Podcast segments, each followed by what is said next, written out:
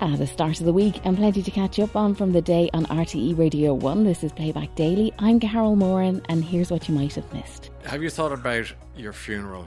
I'd rather just die.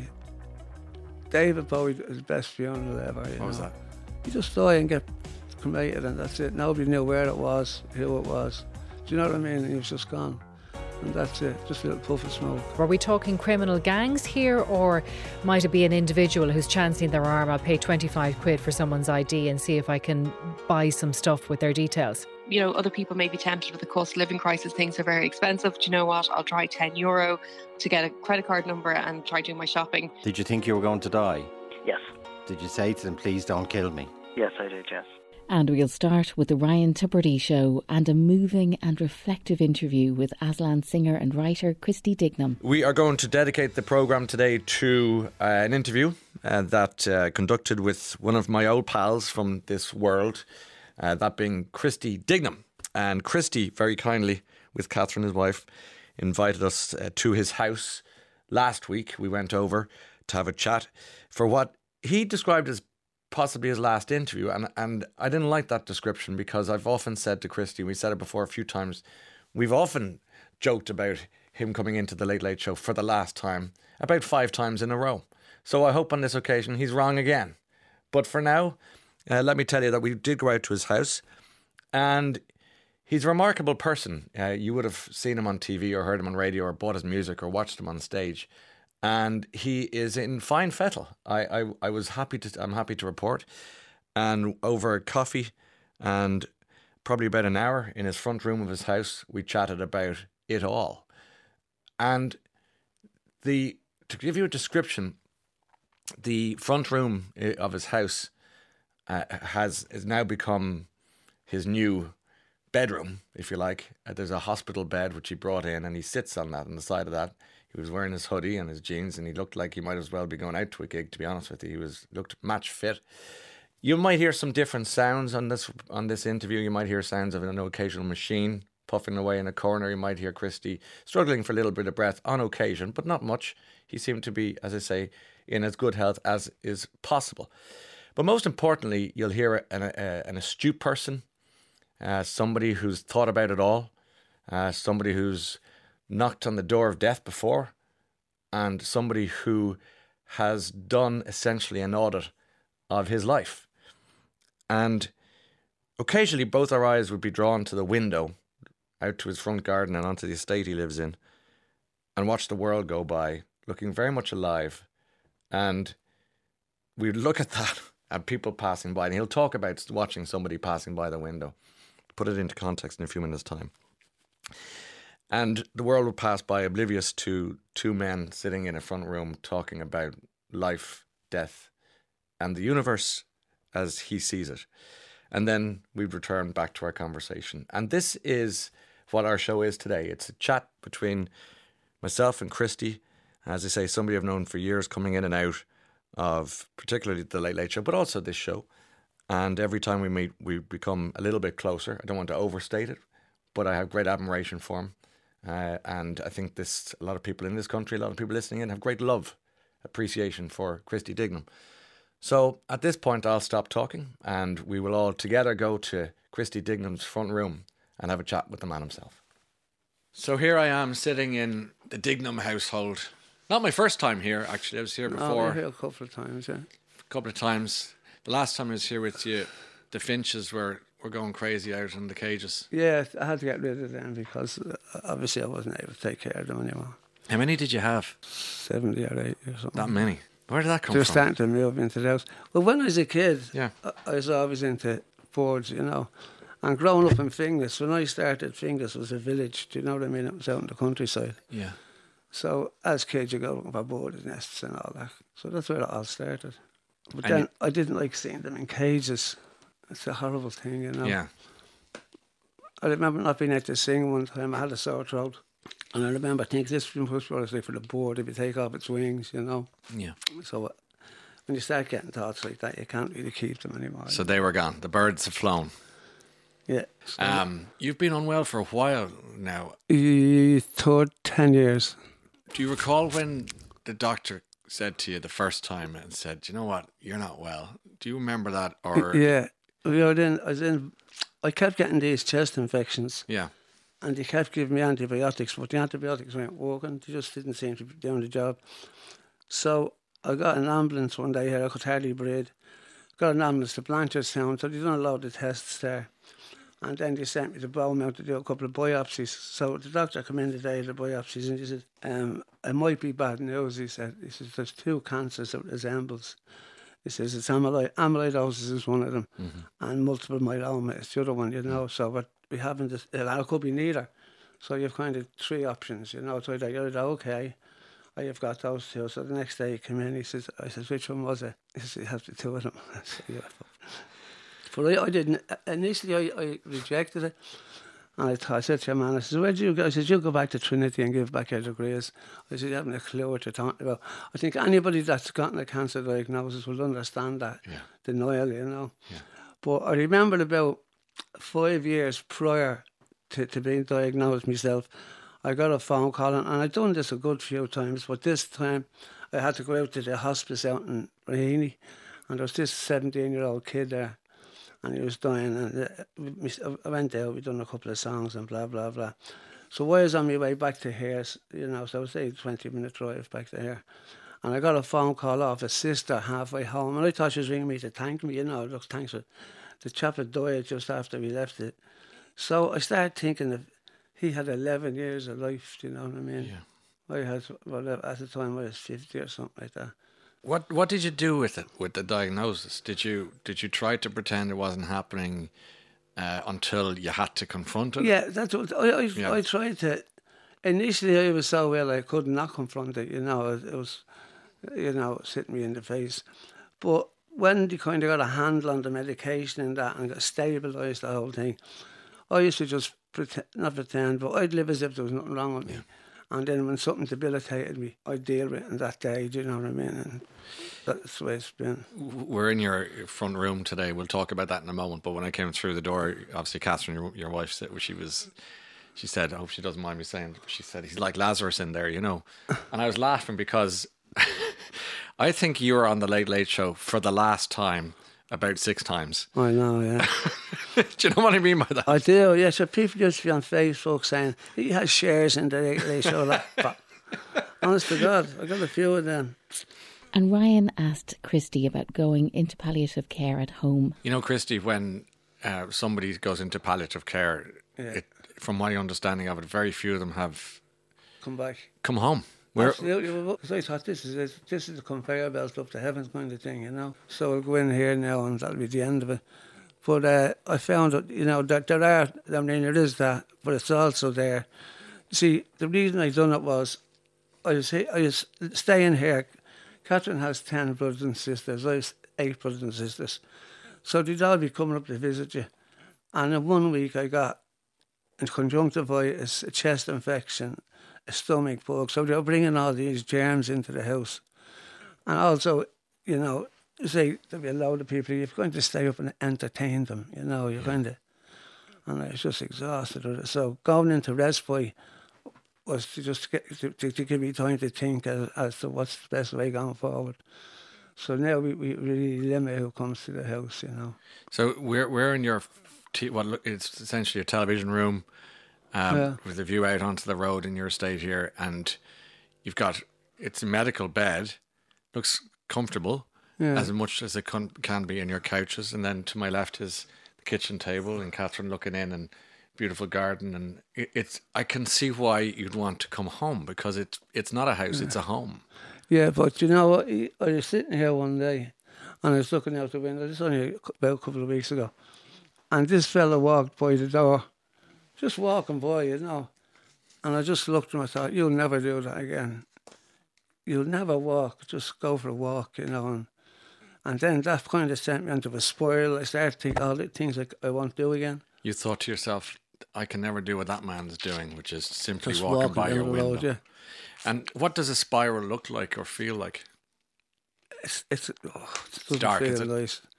It's like you're kind of heading into an, into, into an abyss, you know.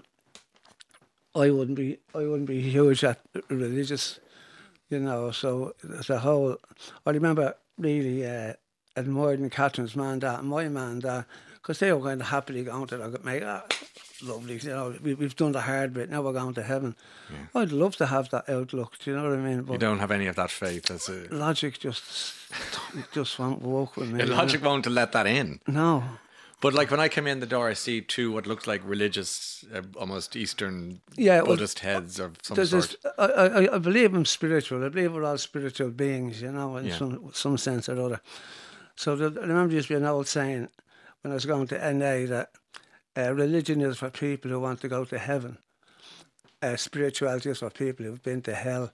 And I really identified with that, you know, because um, when, when, when you've had rough times, you, you see that the contrast is so vast that it, it, helps you see the world in a more focused way, if you know what I mean.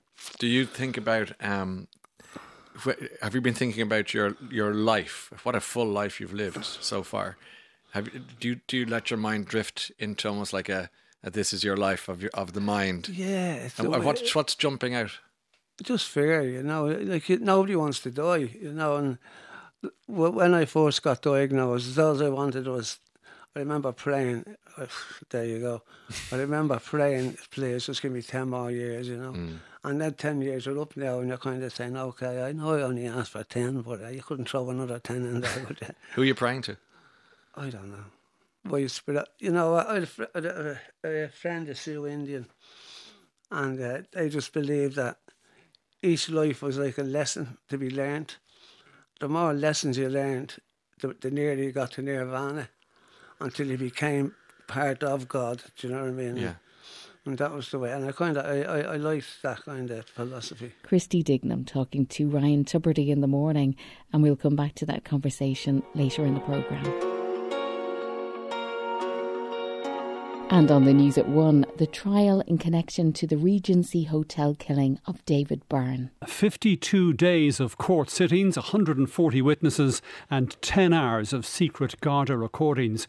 The trial of three men in connection with the Regency Hotel killing of David Byrne in 2016 is concluding at the Special Criminal Court today.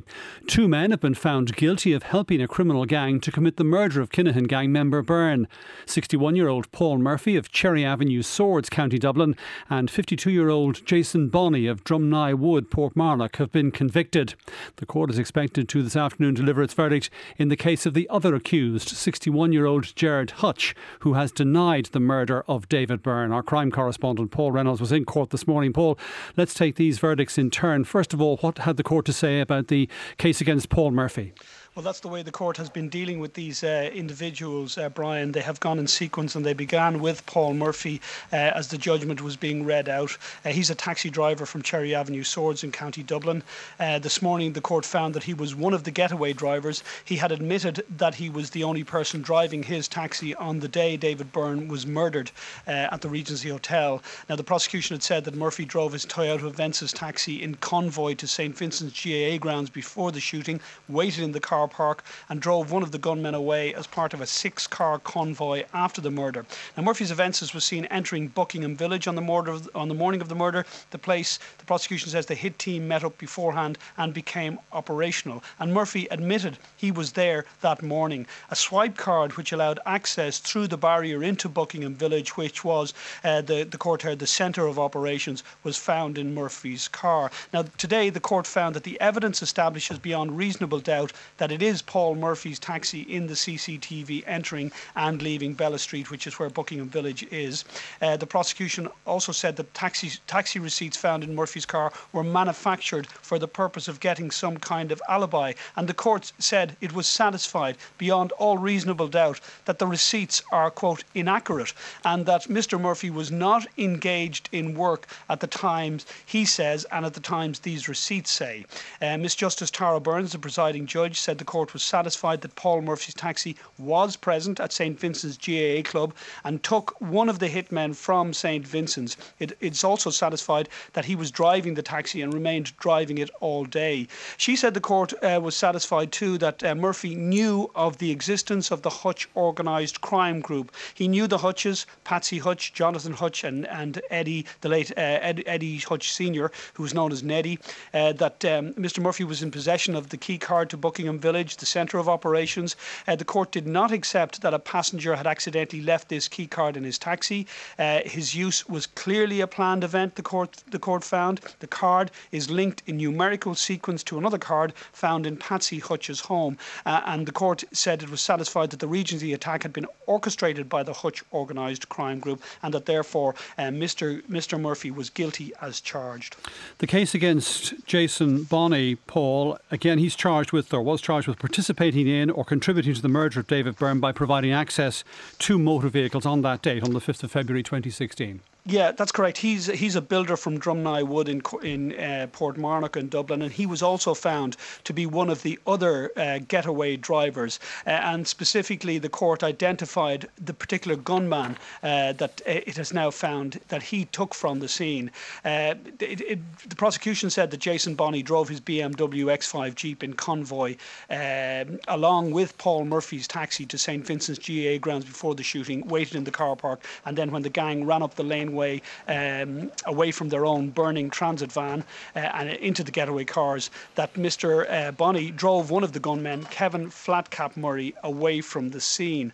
Bonney's Jeep was seen entering Buckingham Village on the morning of the murder, the place the prosecution says the hit team met up before the attack, and he was the only one uh, with a key to the Jeep. Paul Reynolds at the Special Criminal Court on the news at 1 and then later on the live line with Joe Duffy. While we're awaiting the verdict uh, on Gerard Hutch from the Special Criminal Court already, the Special Criminal Court uh, this morning has delivered uh, its judgment on two.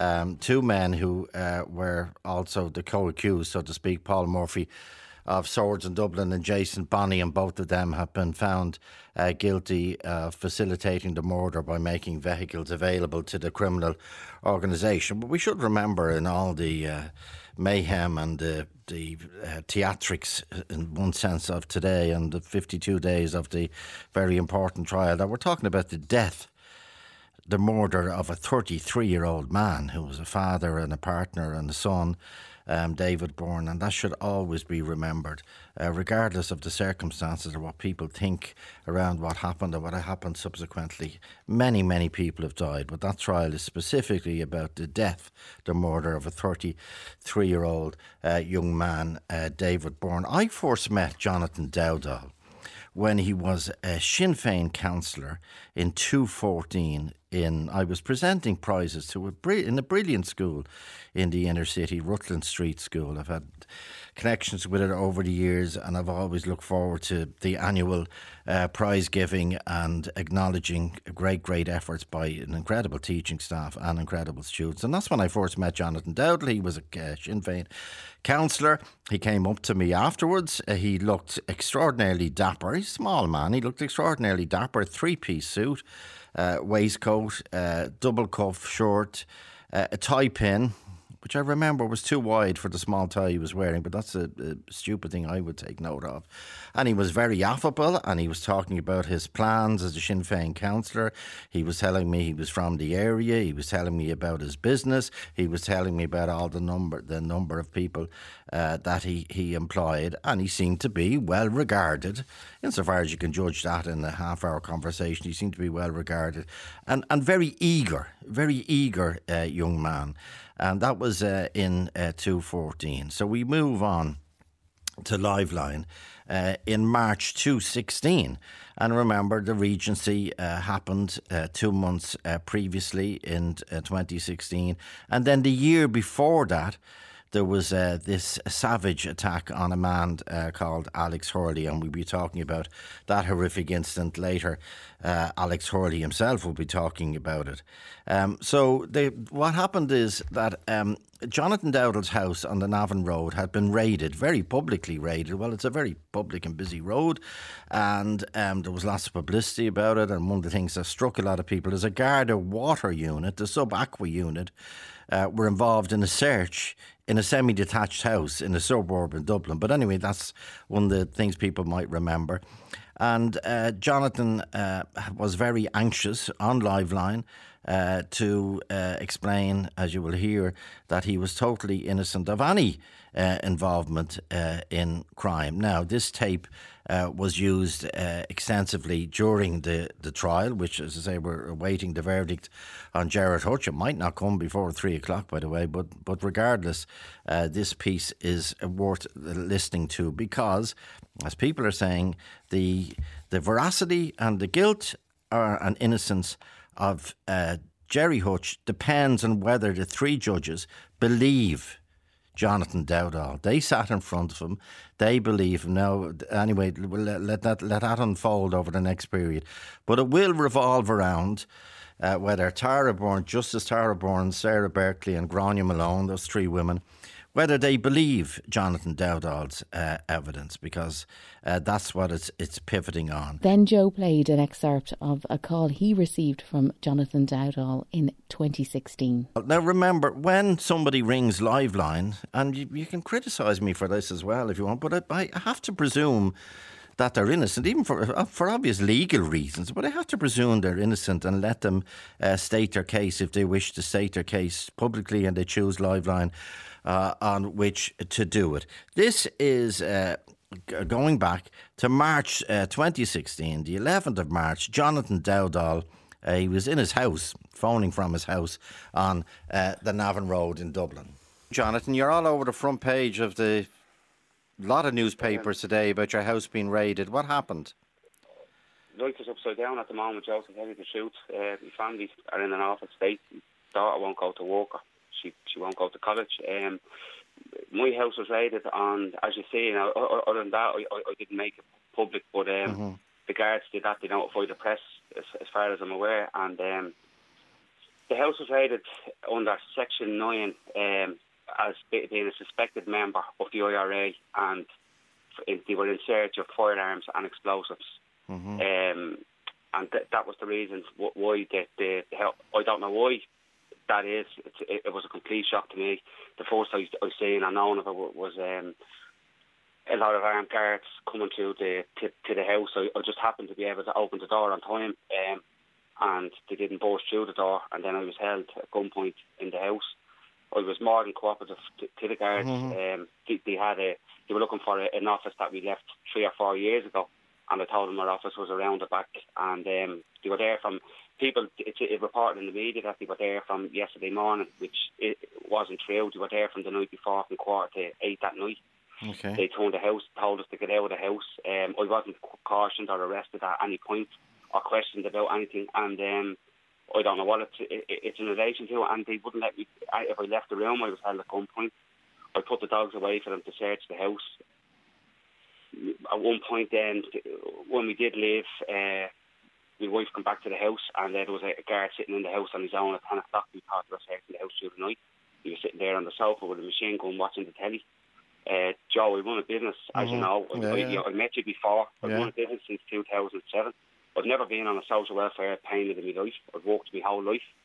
Um, I ran in the elections. I'm sure I've no criminal convictions whatsoever, bar a breach of the peace year, many, many, probably 20 years ago. Um, I've no links connections to criminality or any crime organisations in, in any shape or form. Like any business today, the company is always overdraft. Um, I borrow, which I've proof of, I borrow uh, money from the credit union around the corner certain weeks and I'm waiting for payment to come in to pay the lads so they don't go home w- w- without wages. Mm-hmm. I, it's not a cash business in any shape or form. It's a electrical company, and I can't name the companies for legal reasons. And hopefully, they will be supportive to me to I straighten this out. But it's all big international companies, and that bank transfers. It's the 60 day credit term, 90 day credit term. And um, it's not a, a case where I, I, I do a reword on 5,000 or 10,000 or I'm claiming and money is put in account. That's never happens. It's every penny is traceable. The car that they, they there was four cars company Jeep. There was my daughter's car, which is a Mini, which is mine, in my name, which Mhm. has finance on it, along with the Jeep has finance on it. They didn't take them. They were letting me take my BMW that night, but they searched it. But they moved it into a spot that looked good for the press. And they said the reason why they weren't let me take it was they were to search it again. That car has finance on it. But previous to that, which had finance on it. And like at to this day, I'm still breaking the arse like everybody else to pay for the car. My motorbike, right to the point of buying it, has proof for everything on it. The police notified the the, uh, the papers about about a pond. Other than that, they, they've never seen that. The divers in, in, in my Yeah, tell, tell us about that. Tell us about that, John, because the Garda Sub Aqua unit arrived Yeah, at your house I- I on the keep, Navan Road. um, What was that about? I keep Japanese koi joe since I'm a kid, Okay. and uh, I keep dogs as well. And um, I was always fascinated by fish, and it's a hobby. And I keep them, and I've doctor friends and all age, and I'm actually good at keeping them, and I, I, I grow them up, and I'd sell them on to some of my, Mhm. my friends, or we'd swap fish, and that, that, that, that's what I do. It's a hobby. I built it myself. I built my home. I planning permission, uh, everything, and the Herald quoted in the paper, which is a categorical lie, that there's no tax returns or anything filed in my. Uh, the firm has uh, filed, uh, failed to file return since 2013. That's a total lie. On the CRO, isn't filed all right for 2014. That the taxes are paid, and the way a company works is you pay your taxes and then Okay. you go You're for the CRO. But You're saying you are up to date. But what? what I'm up would- to how, how- personally, both myself and my wife personally were up to date. Up to this year, Joe. The companies I work Okay, for, we need yeah. a higher security level to, to, to work them in the first place. You can't get work if you haven't got a tax clearance there. So that's all all lies. Uh, I've no money in the banks anywhere, Joe. Like I I struggle to pay uh, the wages like everybody else in this country that employs people.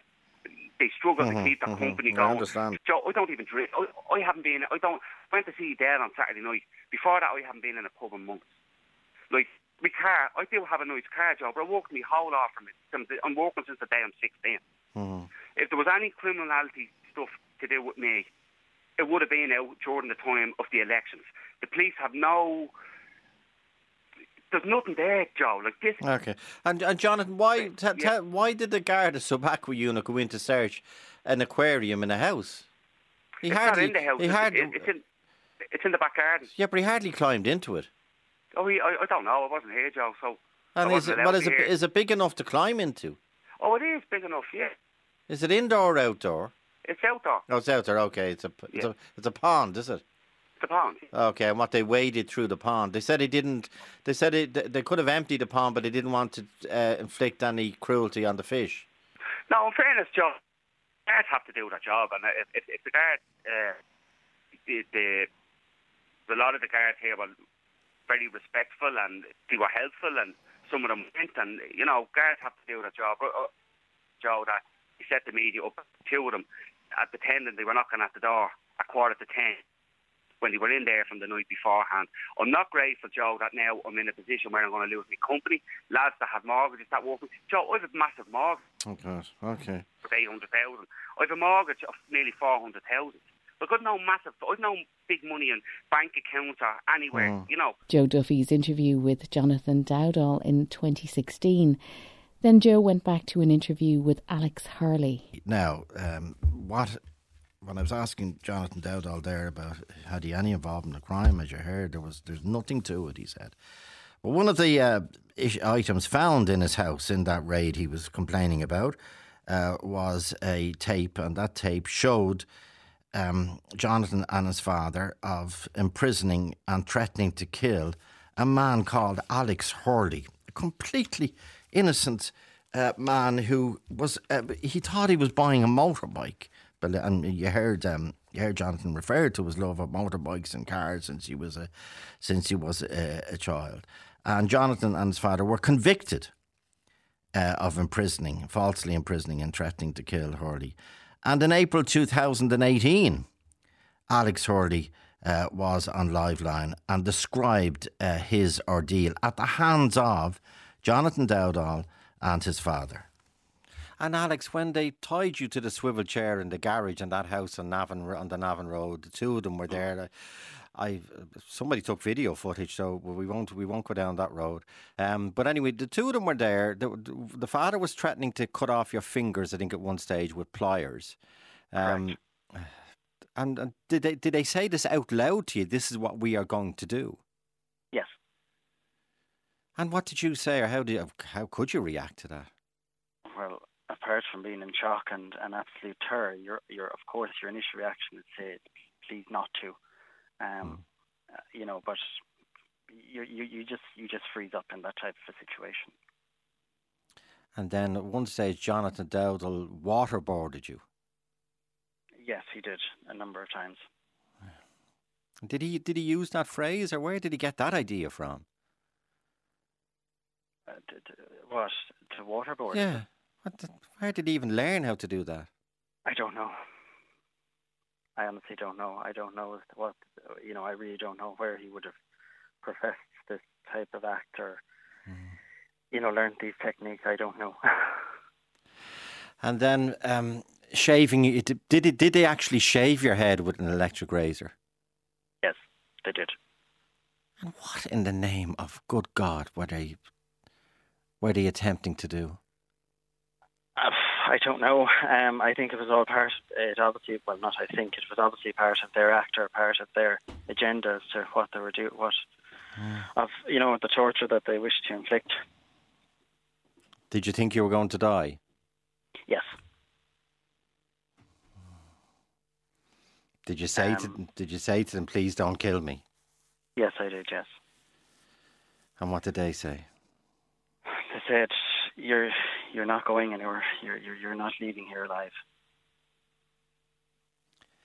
When you pleaded with the father and son, did like did you have a father and a son? Did mm. did even one of them say to the other, "Well, listen, hang on, this is let him go or leave him be"? No. Well, somebody, they... another another individual in the background, obviously convinced them. They went out of the room to talk or to converse or whatever they do, mm-hmm. and they came in and they said, "We'll let you go, but there's terms or conditions attached." And what were and they? If any, the, if any, well, one of them was to leave Dublin, never to return, mm. um, and then there was threats impinged, in, impinged against me and my family if those if those condition if those conditions were that condition was um, breached. And you saying the father and son were egging each other on rather than restraining each other in the violence and the threats of violence? Well, from what I could see, it was a joint support act. But I can't, I like as I say, I can't, mm. I can't confirm that. But yeah. from what I, from what part I've seen of them, you know, like I don't know what happened when they leave, left the room, but from what I could see, yes. Did you know you were being filmed? That your torture yes. was being filmed? Yes, I did. God. Did they say why they were filming it? Uh, if the terms were breached in terms of, as I explained, um, mm. it hmm. would be placed on YouTube. Okay. So it was blackmail?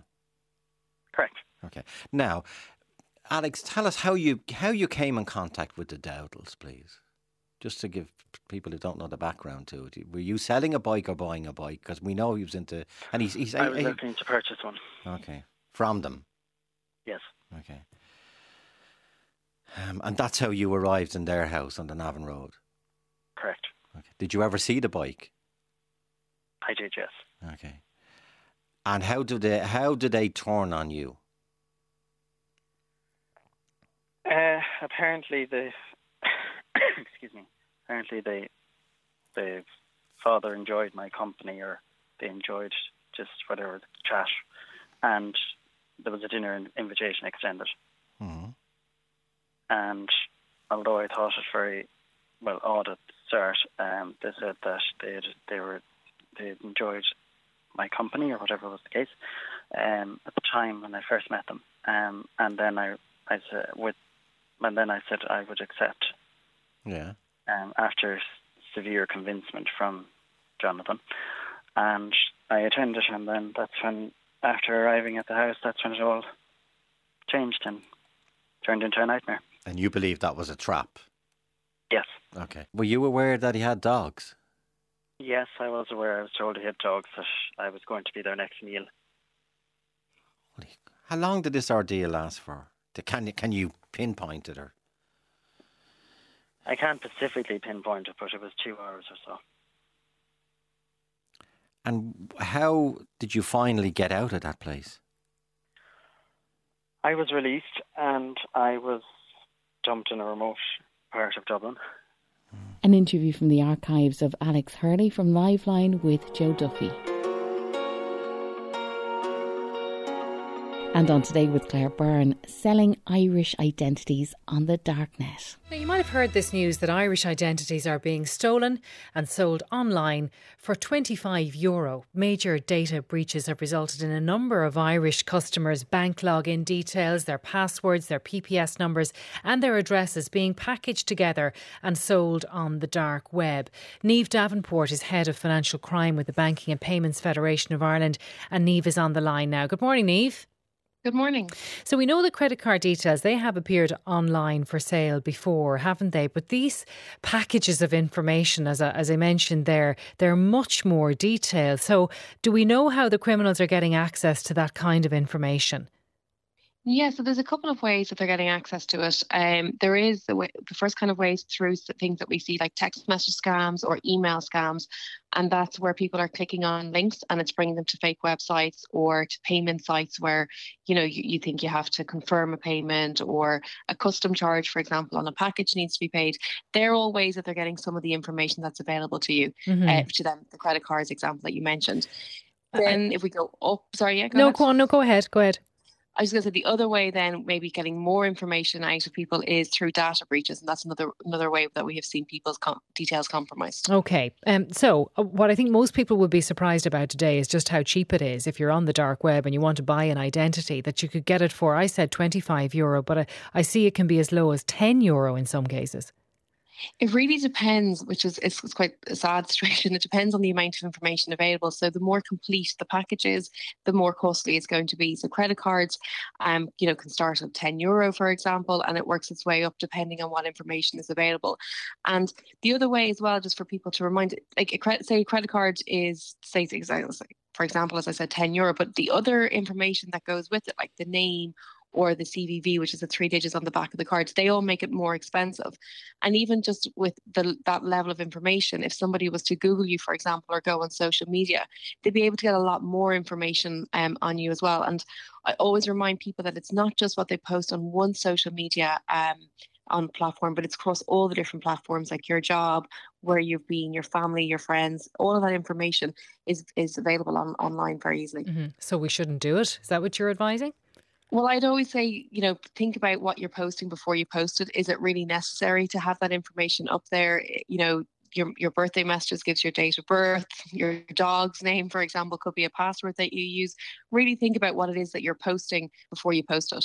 How careful do we need to be about the amount of information we store on our phone? Say if we're using our phone to pay in shops and so on, is is that does that put us at risk?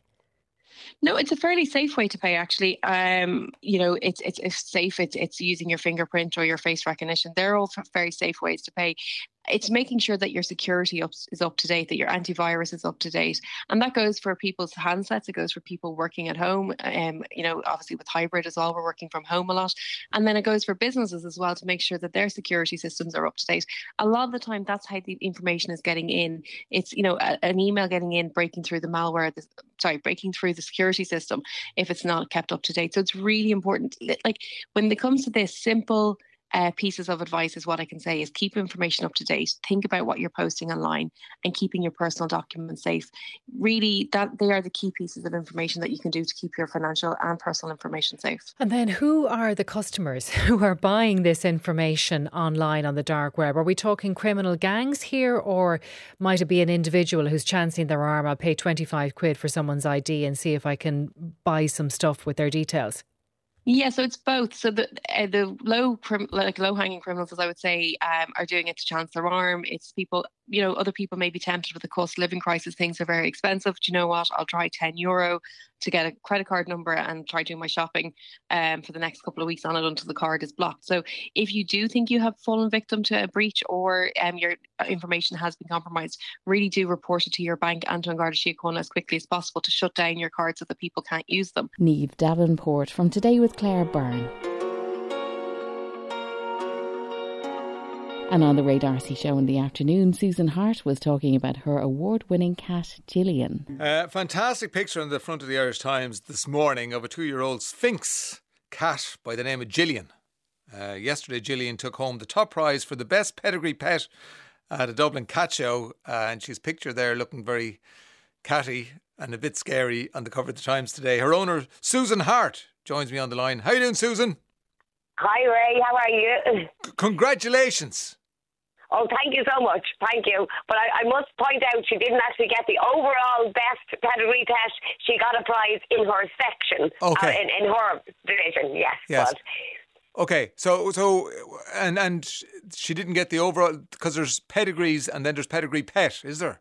There's pedigrees and there's uh, uh, pedigree and pedigree. Pe- sorry, household pets and pedigree pets. Okay. But they're divided into different colour groups and you know Right.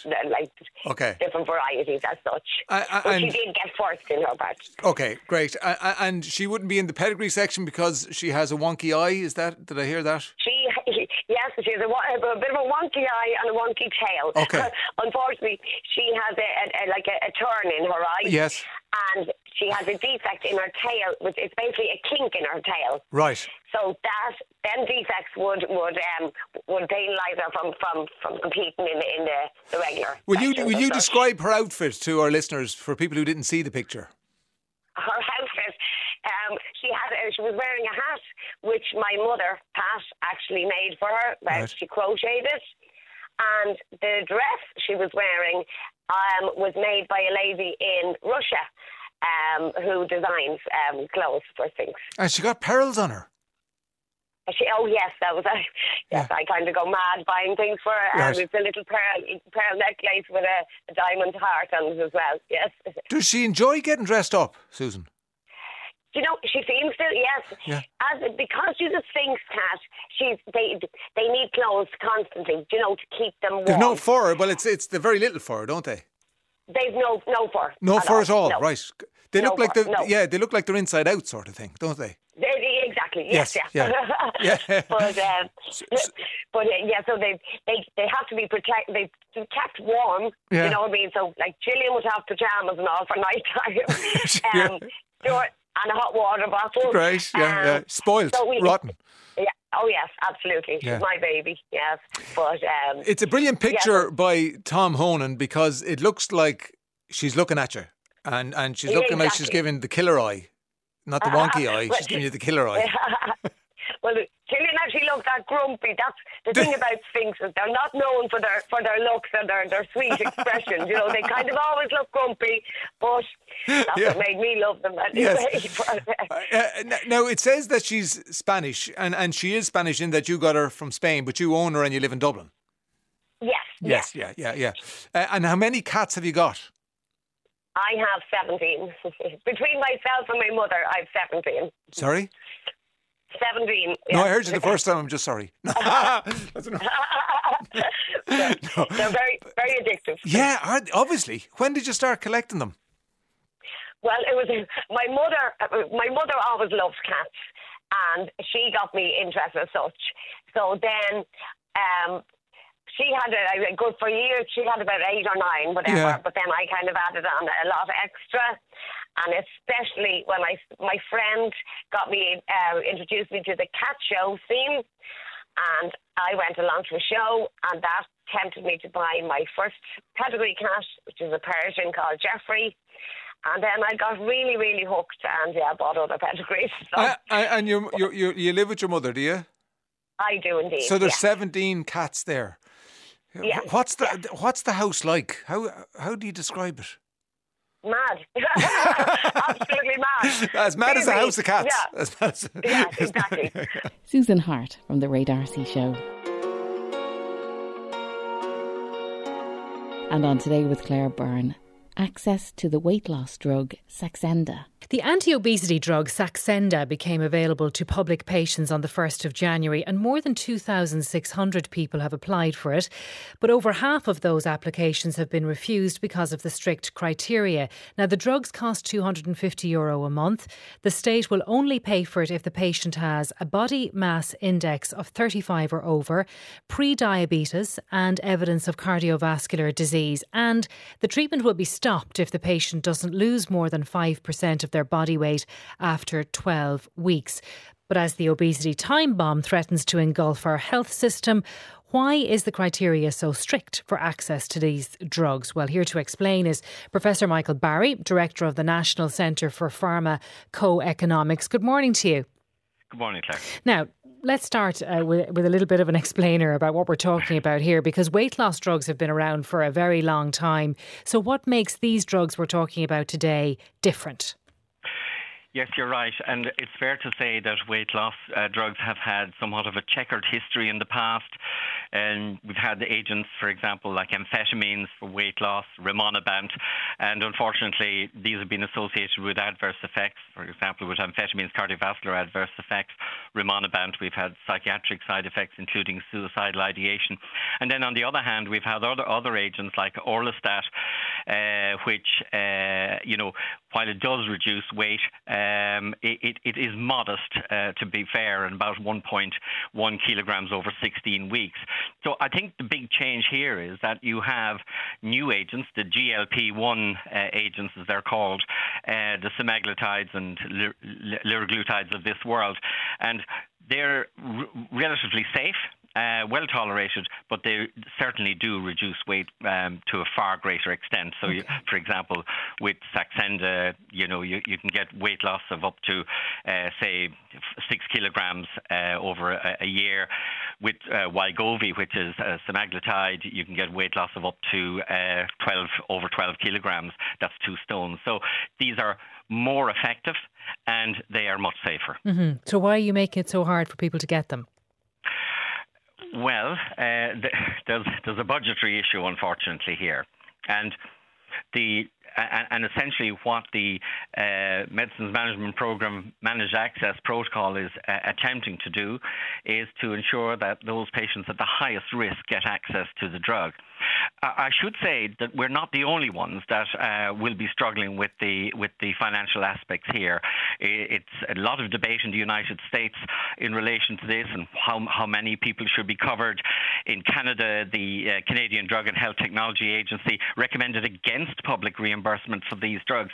So it, it is a challenge, and mm-hmm. and you know, you have a lot of patients and a relatively high cost drug, uh, and so what happens in this case is the HSE recommended reimbursement on two conditions.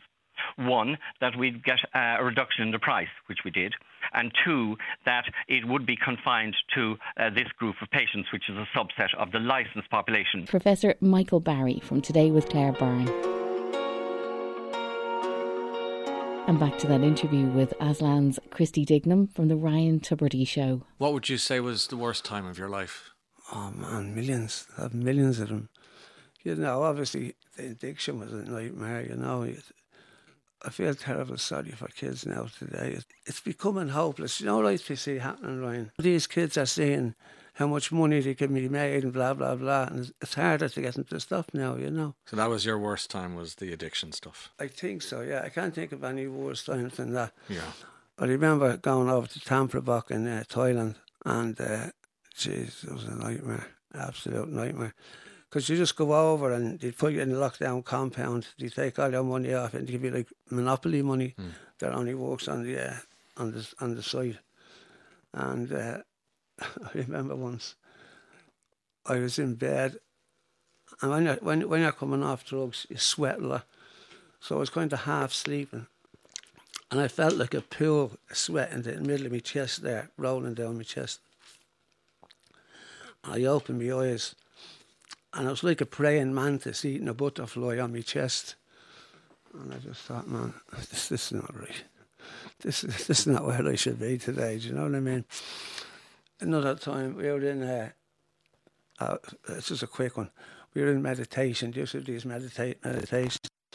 we'd be all kneeling in front of like a gutter, and they give you this drink, and about five minutes later you start vomiting, like projectile vomit, and it gets the toxins and all out of you. But uh, we were in med. That's that's one of the things. But we were in meditation one day, so we're lying on this big floor, and there's no doors in any of the places because it's so warm over there. So there's a monk up the top, and it's like right from your from yeah from your right ankle to your toes, relaxed. So then you real slowly, and, and in the in the background you've got kind of monks beating drums. Right now, from your shin to your ankle your your toes, relaxed in the right leg, and you go on and on and on. Then you go up to the left side, and and you're about the chest. And next minute he's like, "Get on!" Honest to God, when you're in a meditative state, it's like you're in a different place, you know. But this uh, this snake had come into the oak like it had been about six foot long, you know, just slithered into the and it slithered in between all of us. We are all just lying on mats, you know, and you think, what, what, what? Well, how did this happen? Yeah. And it wasn't How a hallucination. It was actually. Oh no, this is this this was a king poison, a king poison. No, That was the dark, the darkest time then. For that that was dark. Yeah, Um, let me reverse the question. yeah. When, when were you happiest? The happiest moment I ever had in my life was scared of being born. I'll never forget that moment because, and I remember thinking with Kira, this person existed, had no identity. It was just a bump on Catherine, do you know what I mean? And in a nanosecond, you'd kill everybody in the room if you tried to touch that baby, you know? Yeah. And I remember the love hit me that quickly, you know, and that suddenly, it nearly knocked me off my feet, nearly knocked me on my arse, do you know what I mean? But that was an amazing, that was an amazing feeling. And it's, it's, it's a little bit ironic that um, when I first got diagnosed, I remember thinking I didn't, I didn't care what car I drove, I didn't care where I lived, I didn't care about Aslan, I didn't care about fame. Well, I never did care about fame or any of that shit. The only thing I cared about was seeing my grandkids for a little bit longer, you know, right? So after thinking about that, I thought for years I was running around like a blue ass for life, wondering what's life all about? You know, what, what, why are we here? Hmm.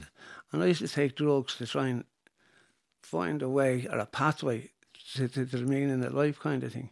And there it was in front of me all the time. And I, I took this, you know. One thing great about the cancer is it's great for prioritising you. You know, you, you, you just focusing on what's important, you know. And some of the happiest moments I've had have been since I've been diagnosed, you know, because you, you appreciate things more, you know. What do you appreciate more? Appreciate life. You've just been alive, you know. You wake up in the morning, you, your feet hit the floor. Like, I'd be here that, that night, and because it affected my heart, I'd be here that night, and you get a little twinge in your heart, and you go, oh, this is it. This is it now. This is, you know, and then you wake up the next morning and you go, oh, thanks, that's lovely. You know, uh, Catherine was saying to me when we came in that she she had a dream about feeding you porridge and that you, um, as a result of the porridge, she the dream went on. Part two of the dream was that you were up gigging. Porridge was the answer, and the next day she came down and she fed you porridge to say, maybe this is the answer. And you said to her, "Do you remember what you said to her about the I dream?" I dream about gigging that night as well. Isn't that amazing? I gig a lot about, I dream a lot about gigging. Do you? What's Yeah. happening in the gigs? Well, at the moment, uh, In your dreams, obviously, yeah. No, I, you know, well, I'm still here. I'm still kind of doing what I'm doing. You said to me on the late late one day about Finbar Furey. No, when I was Yeah. telling you we are walking with Finbar. So we're at the finishing a couple of songs for the for the thing. So we've we've done Grace, the Sally Gardens, uh, Raglan Road, and uh, Greenfields of France. Greenfields of France, yeah, amazing. So we're going to we're going to release the Greenfields of France, but we didn't think it was the right time at the moment. Yes. So we got we got then we're going to go with Grace because of Easter and all that. It's, on, it's it's the new unofficial anthem of Ireland, anyway, as well. Yeah. So so that's it. So that's it. so I'm always kind of thinking of But it's funny that you're dreaming of gigging as well, yeah because it's so ingrained in your DNA and your brain, in your soul, yeah that it's it's it's there in your dream time, and you're, I mean, you've always been eating and drinking Yeah, and sleeping this. But you have dreams like the gig would be packed and you open your mouth and you forget the words of all the songs or something. Ah, okay. So it's that. Well, that's a nightmare then. yeah, it turns out to be a night. But you know, look, yeah. it is what it is. When I look back on on my life, I've had a very full life. You know, I've, I've done an awful lot, and I've still a little bit more to do. And until my heart stops, I'm going to keep trying to do that. You know, try and just get the best out, or ring every little every little drop of life that I have. And Ryan asked Christy about his funeral. Have you thought about your funeral? Do you care? And does it matter to you? I'd rather just die. David Bowie his best funeral ever. You what know? was that? You just die and get cremated, and that's it. Nobody knew where it was, who it was. Do you know what I mean? And he was just gone, and that's it. Just a little puff of smoke. You know. That's the way I'd like it. Because I, I don't want to be sitting in the seeing everybody. It's always freezing. At the wake? Yeah, yeah. He's freezing. I don't like that shit, you know. are you happy? Are you sad? Are you scared? I'm happy. And I get very sad and I get very scared. Like, uh, you know, the thing about with this diagnosis, anybody that with cancer, that's why I used to love listening to Vicky Phelan and that. Mm because when you do get into a particular emotion, you get into it. You know what I mean? You don't you don't do it, you don't do it by halves. Do you know what I mean? Because everything is so everything is so serious. Do you know what I mean? Yeah. And there's no there's no time for bullshit. Do you feel minded and loved? Yeah. Within the family unit, and then again, uh, you know, I hate calling using the word fans because it's a real, I think it's a very uh, condescending word. But let's say supporters of of of the, the you know Aslan and stuff like that. There's a great. I grew up very insecure about myself. You know, real. I was felt very vulnerable and you you know, and to be it's like an acceptance almost. Mm. And that's why I think I became who I became because every night you are going out trying to prove, you know, get get people's approval, you mm, know. Mm. So that's that that was a huge uh, of satisfaction for me. The response I got from from the public when they announced, you know, that I probably wouldn't be gigging anymore, you know.